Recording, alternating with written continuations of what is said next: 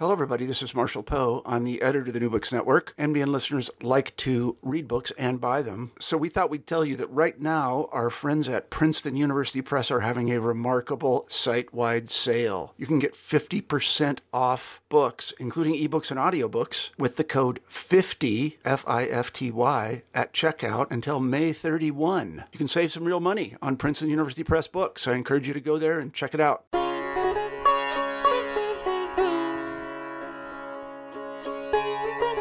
Hello and welcome back to New Books in Hindu Studies. Today I have the pleasure of welcoming back to the program Dr. Antonia Ruppel with LMU Munich and Oxford University. Antonia, welcome to the program. Thank you, Raj. It's so nice to be back. It's nice to have you back. For those of you listening today, we're going to do something a little different. This podcast is formerly New Books in Hindu Studies, and it's becoming more broadly even developments or new developments in Hindu studies or study of Indian religion in general. And so that gives us a little more range of motion to investigate all that's going on. Having said that, Antonia's book that we covered, I believe last year, was a Sanskrit reader. It was the Cambridge Introduction to Sanskrit. I believe it was 2017. And for a language that is 3,000 years old, 3 years is definitely a new book in that field, wouldn't you say? So we're just going to talk a little bit about Sanskrit, the nature of Sanskrit, the significance of Sanskrit, why one may want to learn it, what texts we have in it, and maybe talk about ways in which the listenership can go about learning Sanskrit. How does that sound? Sounds great to me. So obviously I know nothing about Sanskrit, so what is Sanskrit? So Sanskrit is a language,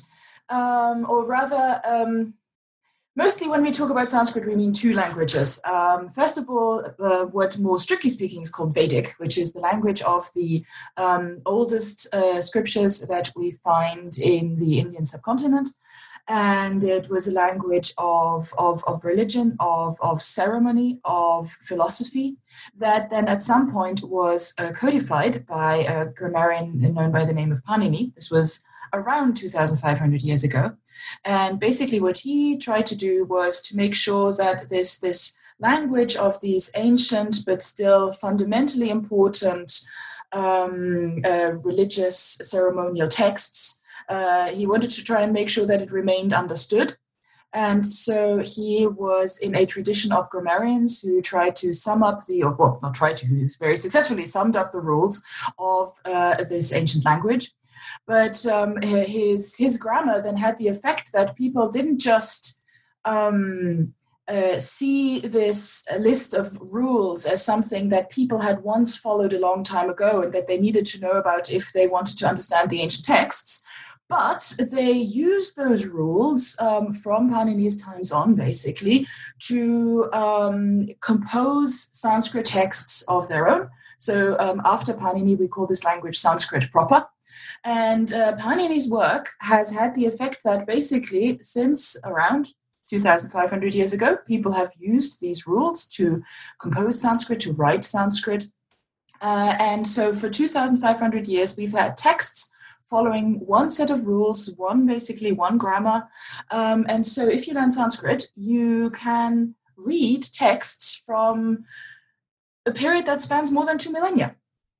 And it's a language that is used for literature, for epics, so for very long stories, for very short stories. You find drama, so you find plays in it. You find it used for all sorts of scientific non-fiction treatises. So you get law, you get mathematics, you get philosophy. You get treatises about how to act well, both in the private sphere and in the public sphere, so about good behavior and about politics. My nutshell basically is that there isn't really any literary genre that doesn't exist in Sanskrit. And so for the last 25 centuries or so, has Sanskrit essentially functioned as a language for written texts? In more recent times, yes. It's actually not entirely clear when writing first came to India, or when it first started being used in India, and also when it started being used for Sanskrit. Because the oldest traditions that we have, so the Vedic traditions, the Rig Veda, the oldest corpus of Sanskrit of Vedic hymns, was a purely oral tradition for many, many centuries. And similarly with the epics, the Ramayana and the Mahabharata, which also two very well-known stories, those were also oral in origin. And at some point in the past, I would say, past two millennia, writing then became a common medium for Sanskrit texts. But that doesn't mean that necessarily the Vedic and the epic traditions just switched to a written medium. There was a oral tradition that survived and flourished alongside the written tradition for a very long time. So be it written or oral, would you say Sanskrit is primarily for composition rather than conversation?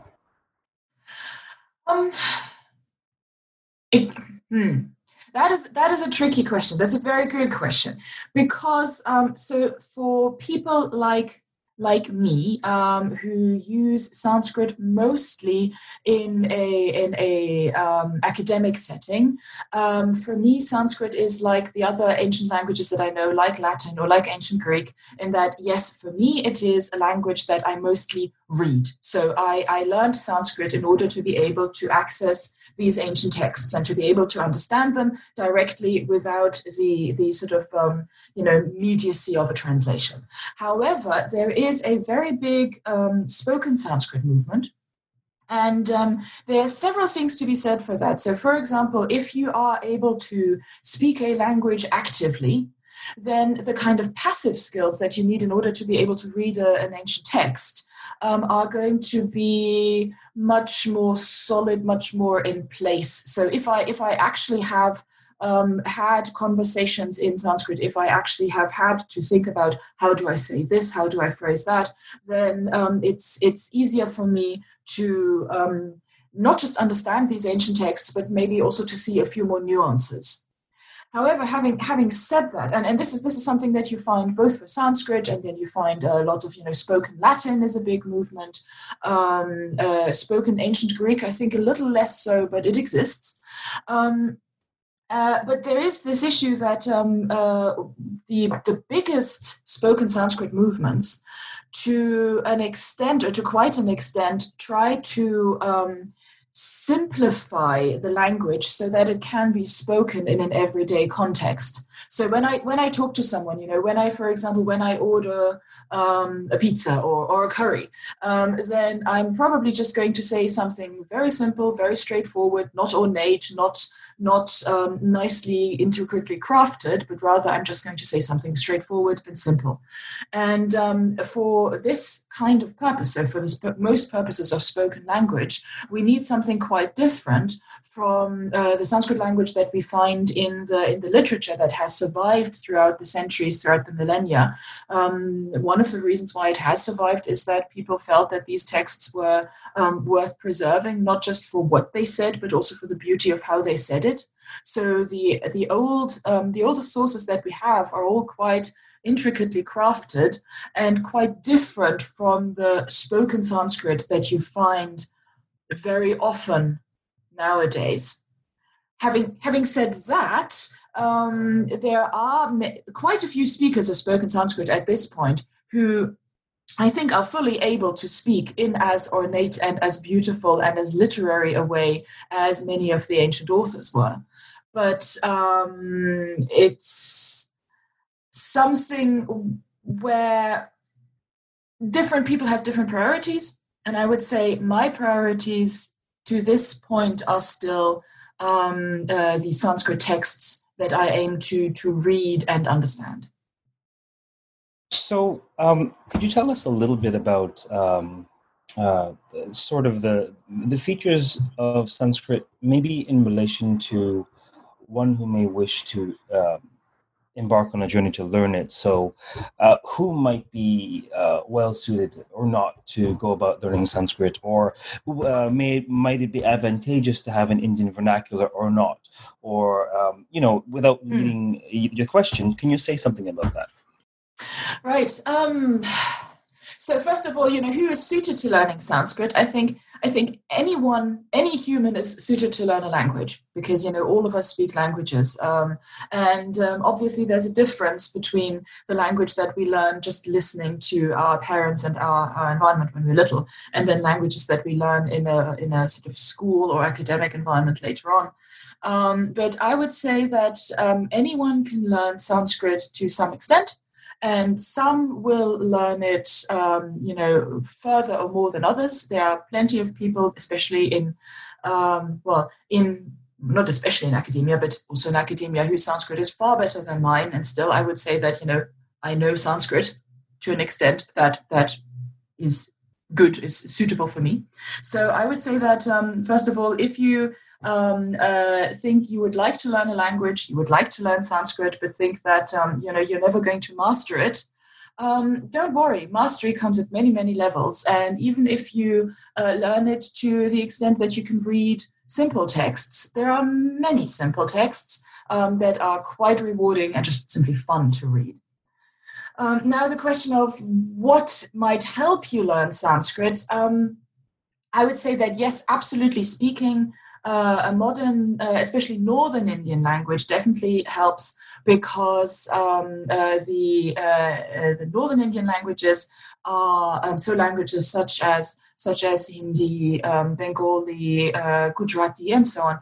They are related to Sanskrit. Obviously, if you know Hindi, then you already know the script that Sanskrit is typically written in these days, namely the Devanagari. So that's a definite advantage. Sometimes I find that knowing a modern Indian language can be a little bit of a disadvantage, actually, because quite a few words that you have, for example, in Hindi, that were taken over from Sanskrit have changed their meaning.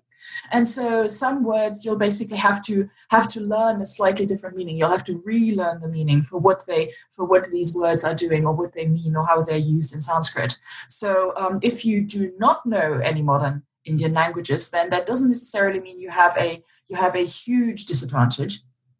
I have had students who knew modern Indian languages. I have had students who knew other Indo-European languages such as Latin or Greek. I've had students who didn't know any foreign languages, so who spoke English, and that was it.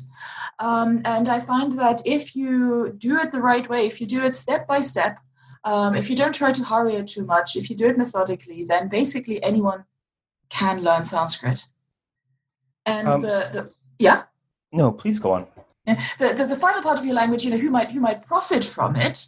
Well, in my opinion, pretty much everyone, as trite as that sounds, because there is just, and I'm happy to stop here or to go into more detail, but I think there is just so much to be learned from a language that has such huge cultural implications and such huge cultural breadth that there's basically something in it for everyone.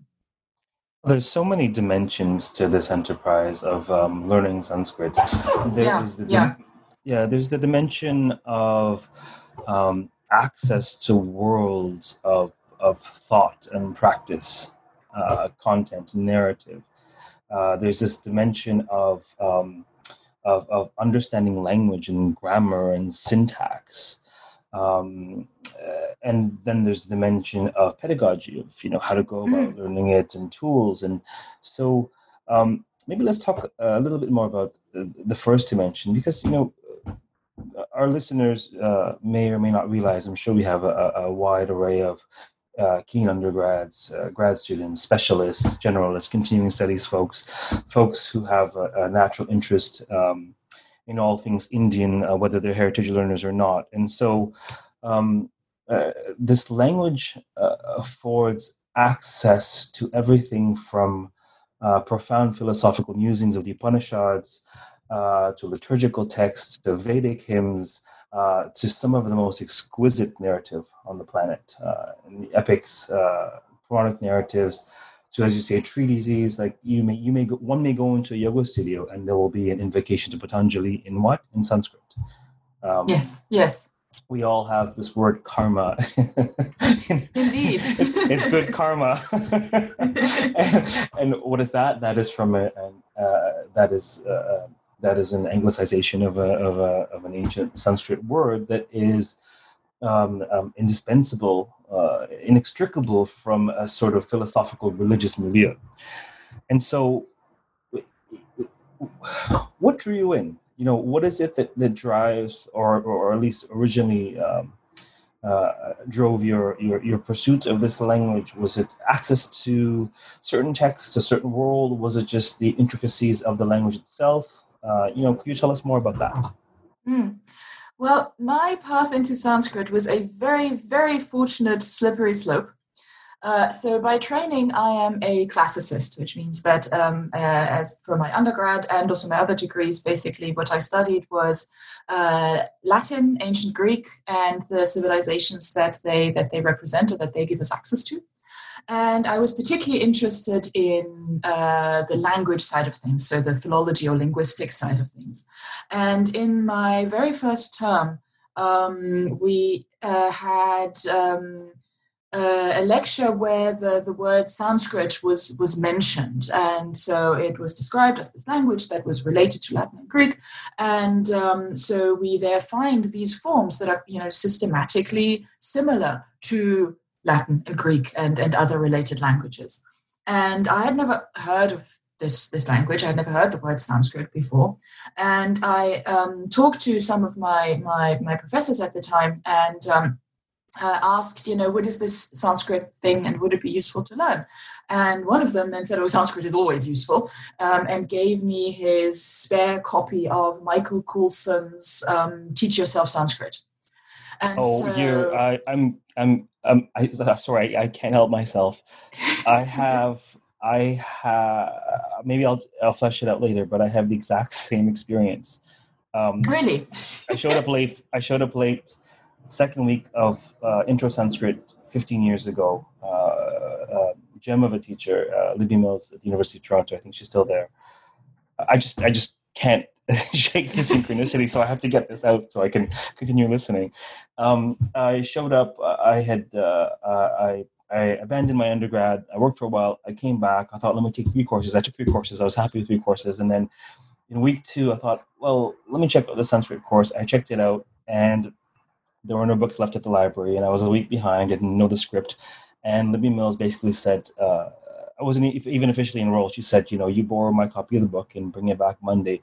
And that act of kindness had far-reaching consequences. It was like the divine intervened and said, "You pathetic chap that I don't know, who's a week late for a course and not even enrolled, who's just fumbling about here. You take my personal copy of the book." And I'm like, now Sanskrit owns me now. I have no choice but to return. So, anyway, sorry to interrupt, but I couldn't shake the synchronicity. This is wonderful. I'm so happy to hear that there's a parallel to this. And I suspect that there's actually quite a few people like you and me who sort of came to Sanskrit by chance, because so when I was in secondary school, this was nothing that was ever mentioned.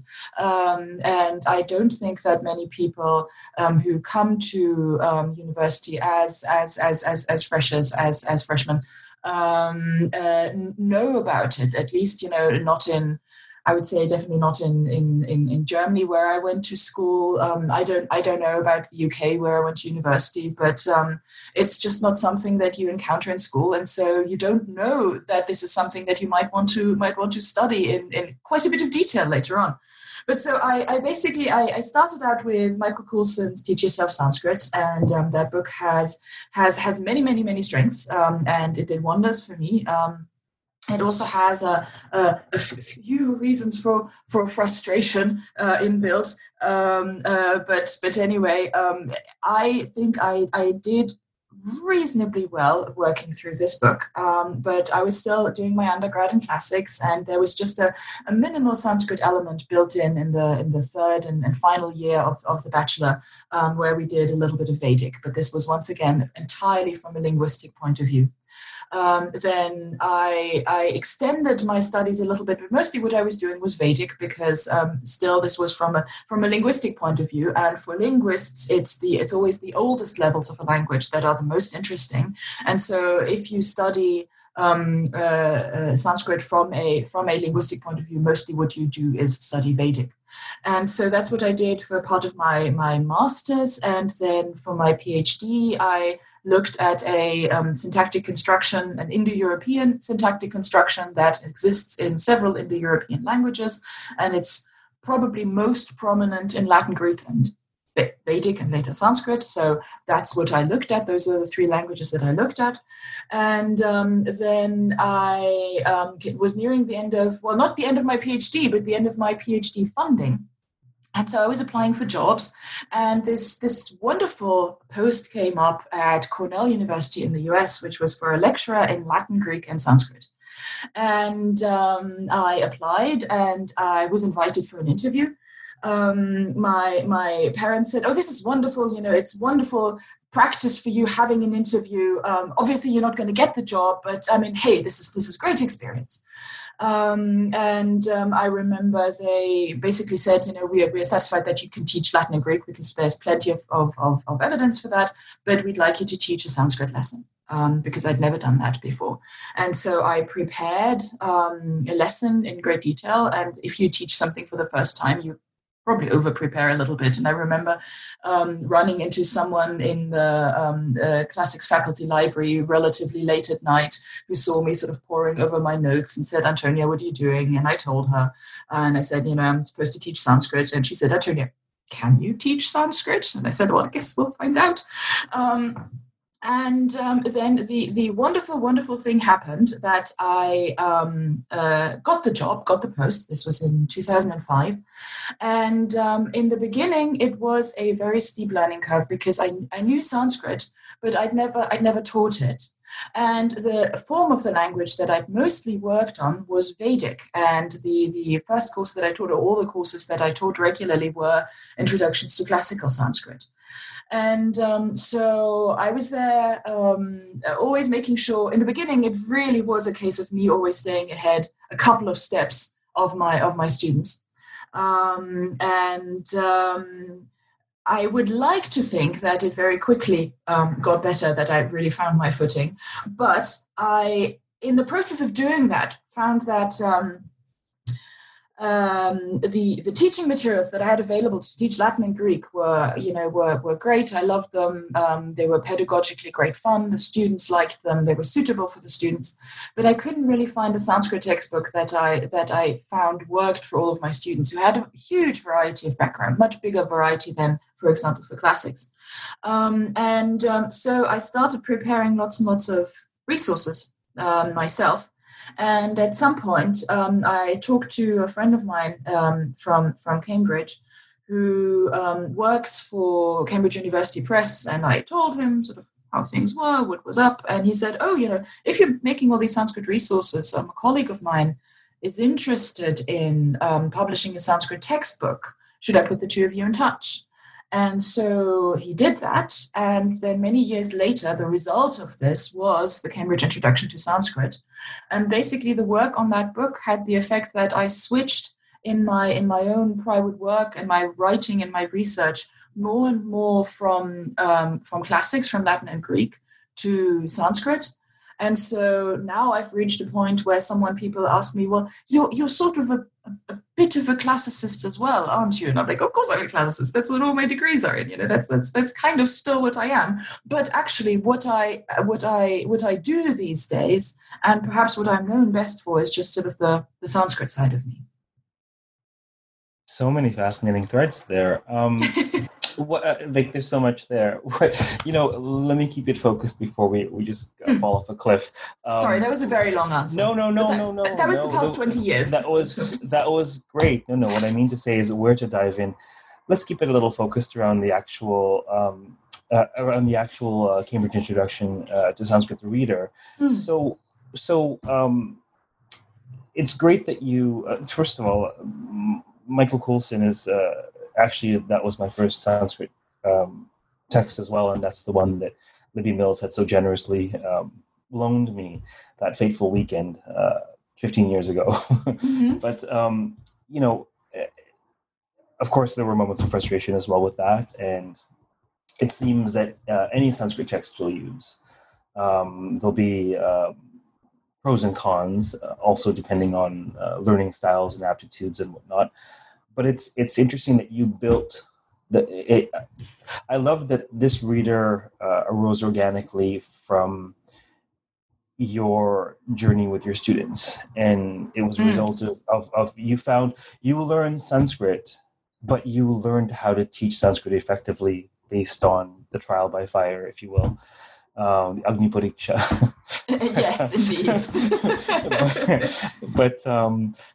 but what is different about this reader? What are the advantages, or how is it laid out? Or maybe even say something about the fact that there's a website associated with it. Tell us about the reader. Well, I think of it as a textbook rather than as a reader, because for me, a reader is something where you have mostly texts to read rather than an introduction to the grammar. But that's just me being picky. Sorry.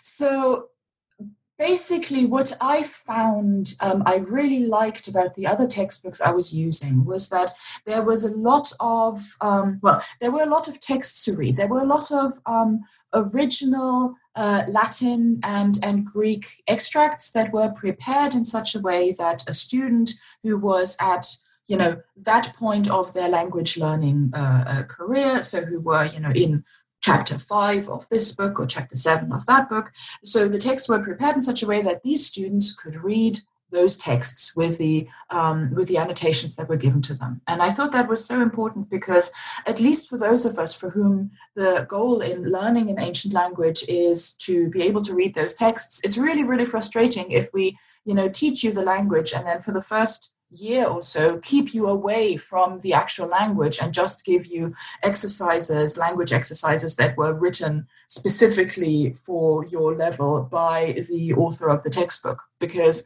authors of textbooks may be good pedagogues, but they're rarely ever also good poets, for example. I definitely, unfortunately, am very much not a poet. And so one thing that I did was, from very, very early on in the book, I just put in as many readings as I could, so as many original Sanskrit passages as I could, simply because it kind of keeps your eye on the goal. You're constantly reminded of, this is what I'm trying to achieve, this is why I'm doing this, and also independently from that, simply because it's enjoyable. I mean, these texts, there is a reason why they were preserved over such a huge period of time. So that was one thing. And then the other thing I felt was, I come to Sanskrit from a comparative linguistic background. And so for me, it was always extremely helpful to be able to see what was new about the language that I was learning, but what I perhaps already did know from the languages I already spoke. So for example, if you learn Latin and you're a native speaker of German, German has 4 cases, Latin has 5. So the concept of a case is something that a German speaker would already understand. And then all I need to do as a Latin teacher in a German environment is just to tell people, right, and then there is another case, these are the cases you already know. Look, here's how you know them. And this is the way in which Latin is different. And so I tried to do this exact thing, but of course not for German speakers. The book isn't in German, it's in English. I tried to show English speakers what they already knew about language structures, how language expresses information, and showed them what they already knew, and then basically said, And, you know, in here, in this area, this is where English and Sanskrit do the exact same thing. But note that in that area, Sanskrit and English are different. So, for example, endings. An ending is a grammatical concept. It's basically the little thing at the end of a word that indicates who is doing something, for whom something is done, and so on. So, for example, I would say, I go, you go, but he goes. So this ending, goes, indicates to me that I'm talking not about myself, I'm not addressing someone, but I'm talking about a third person, I'm talking about someone else. Now, this ending is how English encodes this grammatical information. We're talking about a third person, we're talking about someone else. And Sanskrit does the exact same thing, except that Sanskrit has endings not just for the third person, but it also uses endings for the first person and for the second person. So it doesn't just have the equivalent of this S, but it also, when you say I go or you go, you would also add an ending. Now, you still need to memorize these endings, but the concept of what an ending is, look, you already know that from your own language. And so I tried to do that across the book to show people what they already knew and to allow them to understand what was going on whenever that was possible, rather than simply to ask them to memorize something, because I personally find that with rote memorization, if I just memorize something, that knowledge I can find that it's lost at some point. Whereas if I understand something, even if I don't remember that particular detail, I'm still always able to reconstruct the information in my head because I understand the system that underlies a particular construction, a particular expression, and so on and so on. So I try to maximize understanding and thereby minimize the need for rote memorization. So part of those were basically the two main things that I tried to do differently. Yes, I mean, part of it should go without saying that I personally feel the book is well set up, but also let me indicate that. Thank you. You're welcome. Thank you. It's a service to our field. But I also should say that in my capacity as host for New Books in Hindu Studies, I take it as my role to invite new developments, new scholarship from credible presses, reputable presses, irrespective of my views. For example, I may be in my personal scholarship, and part of why I'm sharing this is not because of my exchange with Antonia. It's because of some emails I've gotten as of late. But I personally take issue with the study of Puranas and the ways in which historicism and philology has eclipsed looking at the literary narrative dimensions of the text. Having said that, I have fine folks on this podcast all the time who are gifted at looking historically, material, or philologically. And so irrespective of whether I have folks on the podcast, I may not agree with their findings or their methods or their politics, what have you, but that my role is to create a safe and inclusive space so that the general public and interested specialists and generalists can know and understand and value what we do in terms of producing knowledge about Indian religions. I just felt inspired to share that. Yeah, because it's not a question of factions for me. It's a question of let's have amicable conversation about what people are doing with these texts, these concepts. Having said that, I personally quite value this enterprise of this mission that resulted in the Cambridge Introduction to Sanskrit, this text. Thank you for the correction, more than reader. It's definitely a text. If you go to www.cambridge-sanskrit.org, there is a wealth of resources that accompanies this text. So tell us about, there are videos there. There's all kinds of stuff there. This is much more than a text. Well, basically, what I found over the course of the years is that there are so many people who want to learn Sanskrit, but who are not affiliated with a university or any kind of institution where they could study Sanskrit. Or, you know, many universities that people are affiliated with do not offer Sanskrit. And so what I wanted to do was basically recreate the sorts of things that my own students would get from me in the classroom as best I could using online materials, using online resources. And so the videos, for example, they're very bare bones. They're just basically PowerPoint presentations that I've narrated and turned into videos and put up on YouTube. In those, I basically say the kind of thing that I would say if I was standing in front of you at the board in a classroom and was introducing you to new grammatical material.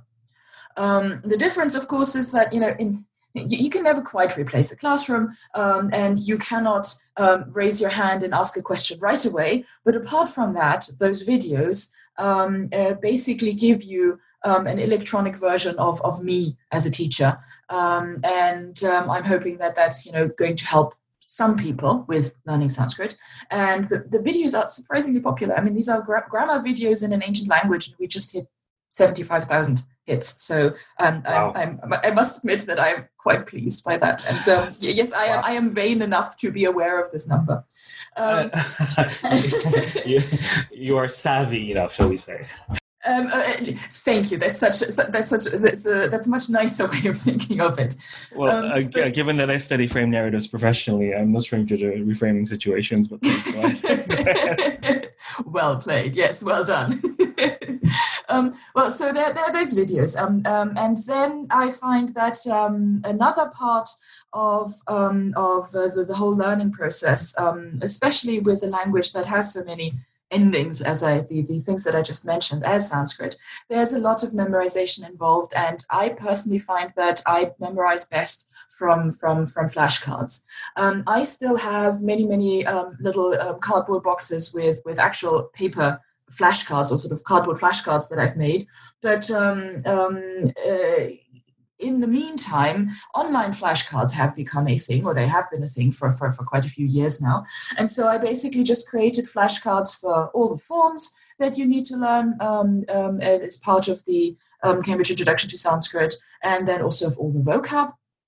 And then I put up a couple of just printable handouts. So for things where it's just very useful to have, for example, sheets where you can practice the writing, practice the Devanagari.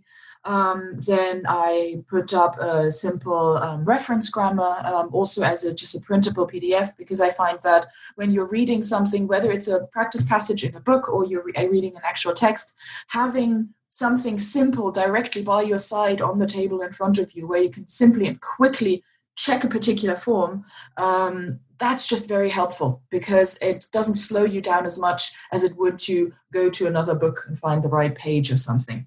I made a couple of grammar posters that you can just put up on your wall. They're basically all the noun endings, all the verb forms, all the sandhi, which is something that is very prominent in Sanskrit, which is basically changes to words when they meet other words.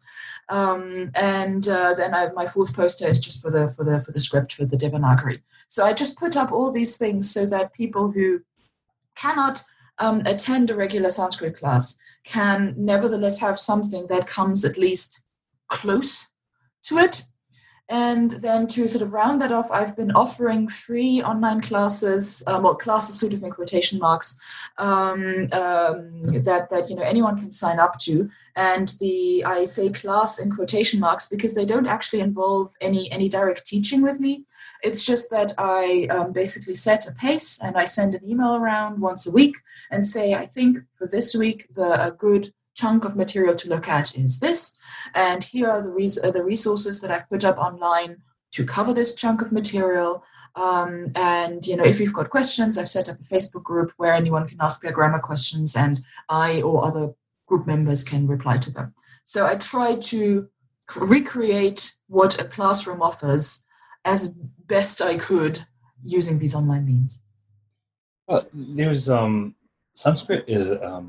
In my view, I don't think I'm particularly gifted at languages. Having said that, I do share your view that just about anybody who applies himself can learn rudimentary Sanskrit at least. I mean, one doesn't need to rival Kalidasa in their mastery of the language. Yes. I myself use it primarily to read out of it for my work.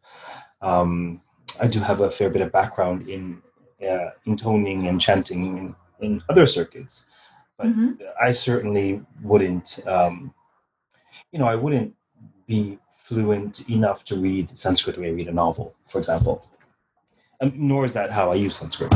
But it's yeah, I know what you mean. Yeah, it's a very complicated language that requires a fair deal of support and expertise, and it's not insurmountable.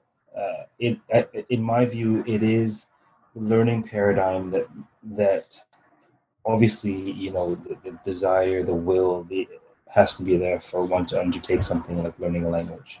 But provided the individual is intent on learning it, if the seed is intent on sprouting, it's the soil that makes all of the difference. It's the instructor that circumstance sends you. It's the paradigm. It's the text. And there is no perfect Sanskrit text, obviously, and there is no replacement for sitting there having the expert attention of somebody, parampara, from one to the other. The entire act of linear learning is literally called in Sanskrit from one to the other, and that cannot be replaced. Having said that, certainly there arises for anyone studying Sanskrit a wish list. Gee, I think of it as an app, right? I wish the app did this, and then there's an upgrade 2 months later, and the app does that now. I wish it did this. I wish it did this. Wouldn't this be nice? Wouldn't this be nice? And this is what excites me about the work that you're doing, because it's interesting to me as a Sanskritist, but it's for somebody who enjoys teaching and pedagogy and sort of catering to the needs of groups in different ways. This is what this is. It is a interactive wish list of how people might best learn Sanskrit. Something along those lines. Would that resonate with you? Well, that is definitely the aim. I'm not just a teacher, I'm also a learner of languages. So I basically went on the basis of what would I need, combined with what have I seen my students needing. So what have I seen has worked for my students? What have I seen, was formerly lacking in my own classes that I needed to provide for my students? What is maybe not absolutely necessary, but just makes it easier? I always believe in, making certain things that can be easier and actually making them easier. And so that creating a complete learning environment that is complete not just for one type of learner, but ideally for a couple of sort of learning types. That was the goal, and it would make me very happy to know that for at least for some people, they feel that I've reached or come close to that goal and have created an environment in which they are able to learn Sanskrit or feel that they have been able to learn Sanskrit to the level that they were hoping for. Now, I believe I commented on this, or I certainly would have thought this when we spoke last, that between the text and the online resources related to the text, including the video supplements, that this has all the makings, that the ingredients are in the kitchen to craft a fully developed online Sanskrit course. Now, it seems to me that I'm not the only one who saw the ingredients on the counter and decided to make that dish. Because, if I'm not mistaken, you are soon to be launching an online Sanskrit course. Is that the case? Yes, indeed. It was... as so many things in the world of Sanskrit, it was a very fortuitous turn of events. I am on a mailing list on which the founder of a wonderful site and program called Yogic Studies also happened to be. So this founder is Seth Powell, and he read an email of mine, and he apparently had hoped that Yogic Studies at some point offer a sort of full Sanskrit course, and that whoever does it would use my book. And so he saw this email from me and said, you know, why not just, you know, ask her whether she's interested. And indeed, she was interested. She was very interested. I was quite thrilled when he contacted me, because I think Yogic Studies is so well set up, using all the, you know, means that the internet gives us for long distance teaching in a way that isn't impersonal, that isn't sort of lacking the way in which a lot of non-in-person study is. And so we talked a couple of times, and we basically developed this course that is going to start on Monday. And so it will use some... Could you just, in the world of podcasts, they may not know which Monday you mean. I am so sorry. This is Monday, the 1st of June, 2020. Lovely. Thank you, yes. And this is, the site is yogicstudies.com, yogic studies in one word. And you can find all the information about this particular course at yogicstudies.com/Sanskrit. And basically, there, of course, I am going to be using some of the same elements that I'm using in my free courses. However, the big difference is that for this Yogic Studies course, we have actual online teaching, 2 90-minute sessions a week. So live teaching with me and everybody who's participating in the course. And also we have, on the learning platform that they use, we basically have set up a forum just for the members of this course, where myself and our wonderful TA are together going to be replying to people's questions as they arise.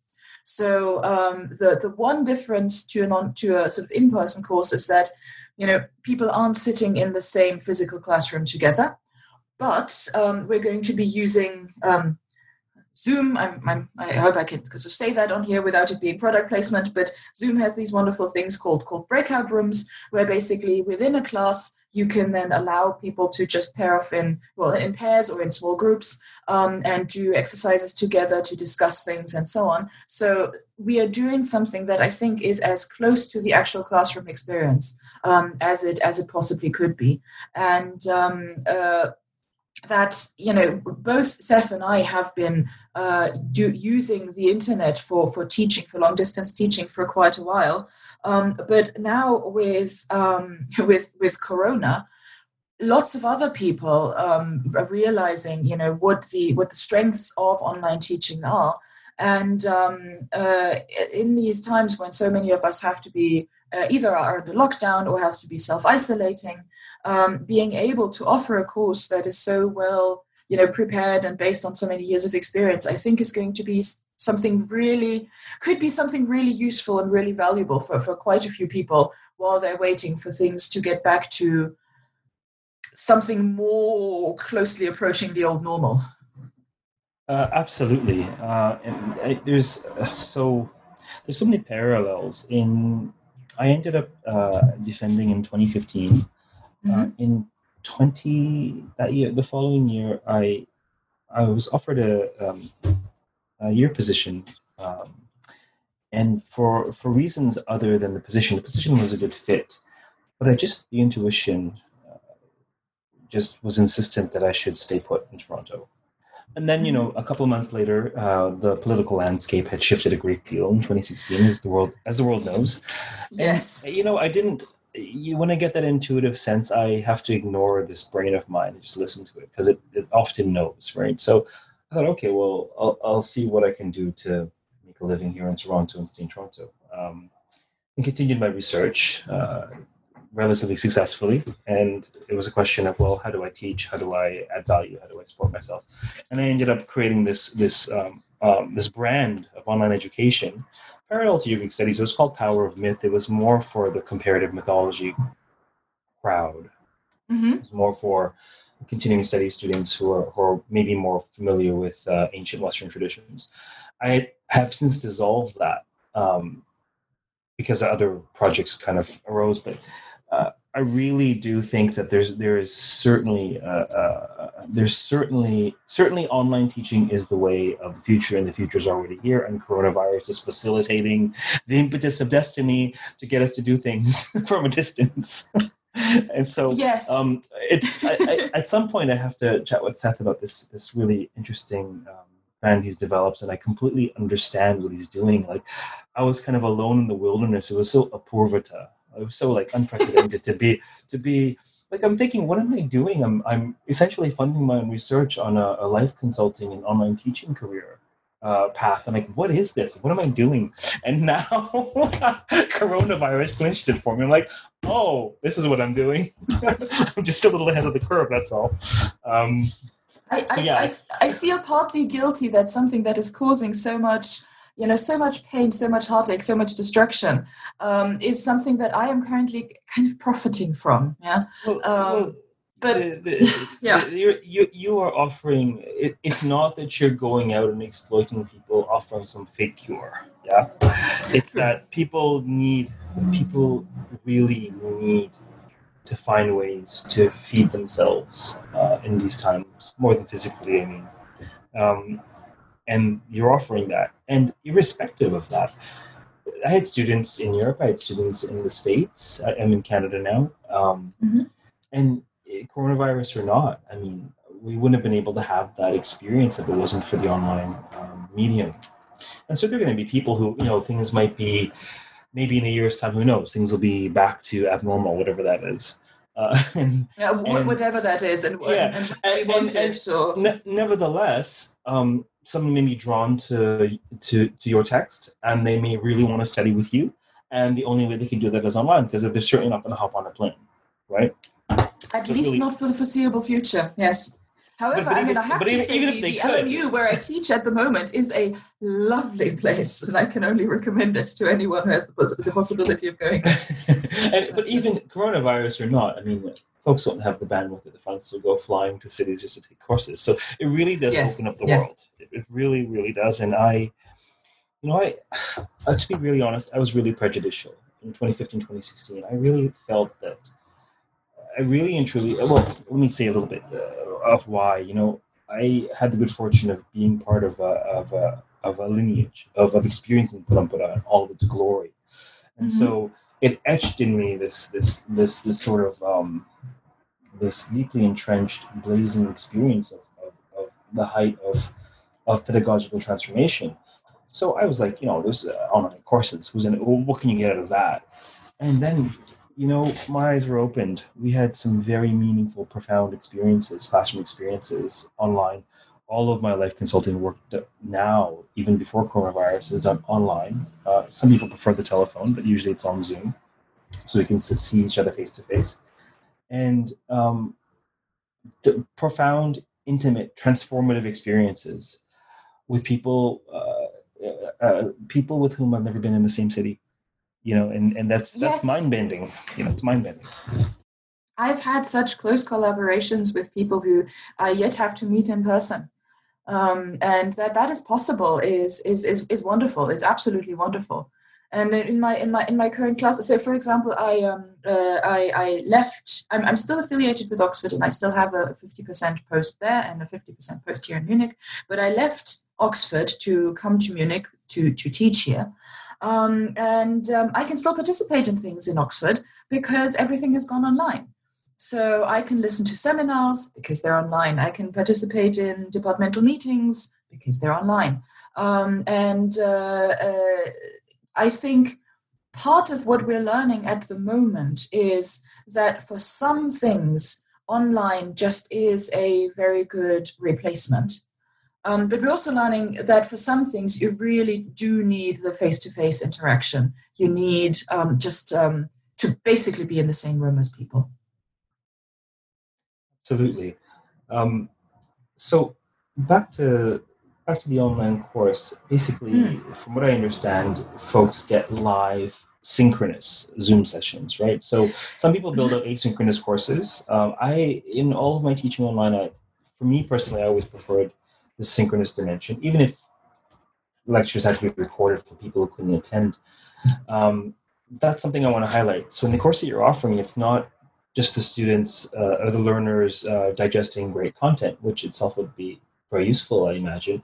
But there'll be a live, immediate experience as yes. we're having now. Is that correct? Exactly. It's two lessons a week, and they are at. Now I need to, I've got this in my Google Calendar, which means I don't have it in my brain. It's Mondays, 5 to 7 GMT. And it is Wednesdays, 7 to 9 GMT. And basically we chose this slot because it means that we can cover a fairly large range of time zones. So people both from the continental US and also from Europe and at least from the western parts of Asia can participate. It does unfortunately mean that for anyone in Australia, and we do have people participating from Australia, it means that if they want to participate live, it would be in the middle of the night. But the way we're doing it is that all the lessons are going to be recorded and are going to be made available within a couple of hours of them first happening, so that anyone can watch a lesson, whenever they want to. They can rewatch it as many times if anything is unclear. And I'm going to be using the lessons to answer people's questions and sort of just discuss and go over the things that people may have had issues with, or things that they're more interested in, want to know more about. And they can ask questions in the online forum. And then their questions will be discussed in the lessons, even if they cannot be there live for the lesson. So, just because you are down under, or you are in a time zone, or where you can't access the lesson easily, or for whatever reason you can't be there that day, your specific concerns, your specific questions, your specific interests will still be addressed. That's the idea behind it. That's lovely. I might enroll.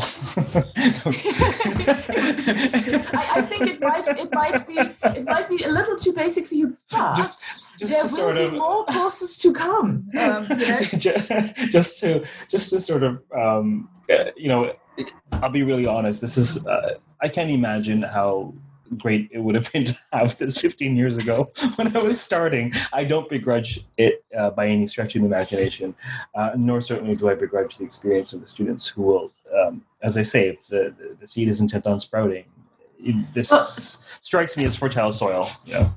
Thank you. Yes, and I have to say that so much of what I have done in my time as a Sanskrit teacher was because based on sort of my own experiences and thinking about what would I have wanted at the point where you, my dear student, are now. What would I have wanted? What would I have needed? What was I maybe not really aware of needing? So with, the benefit of hindsight, I basically just try to create for them the environment that I didn't have, while at the same time trying to recreate the great things that I did have. I am where I am because throughout my life, I've just had really inspiring and really great teachers. That, right. I've never had any teacher training whatsoever. All that is good about my teaching is basically copying and pasting and combining ideas and input and inspiration that I've had since I, first started going to first grade quite a long time ago. Yeah. Sure, but there's also the ability to copy and paste and integrate and reiterate. When I first started in 2015, I'd never taken a business course, really. Right. I'm a full-fledged entrepreneur now. Business was a dirty word to me. It really was. It really and truly was a dirty word to me. It's in my worldview and sort of my training and in my prejudices. But I've really come to see that what you talk about there in terms of, providing the value to a group or person that you wish you had.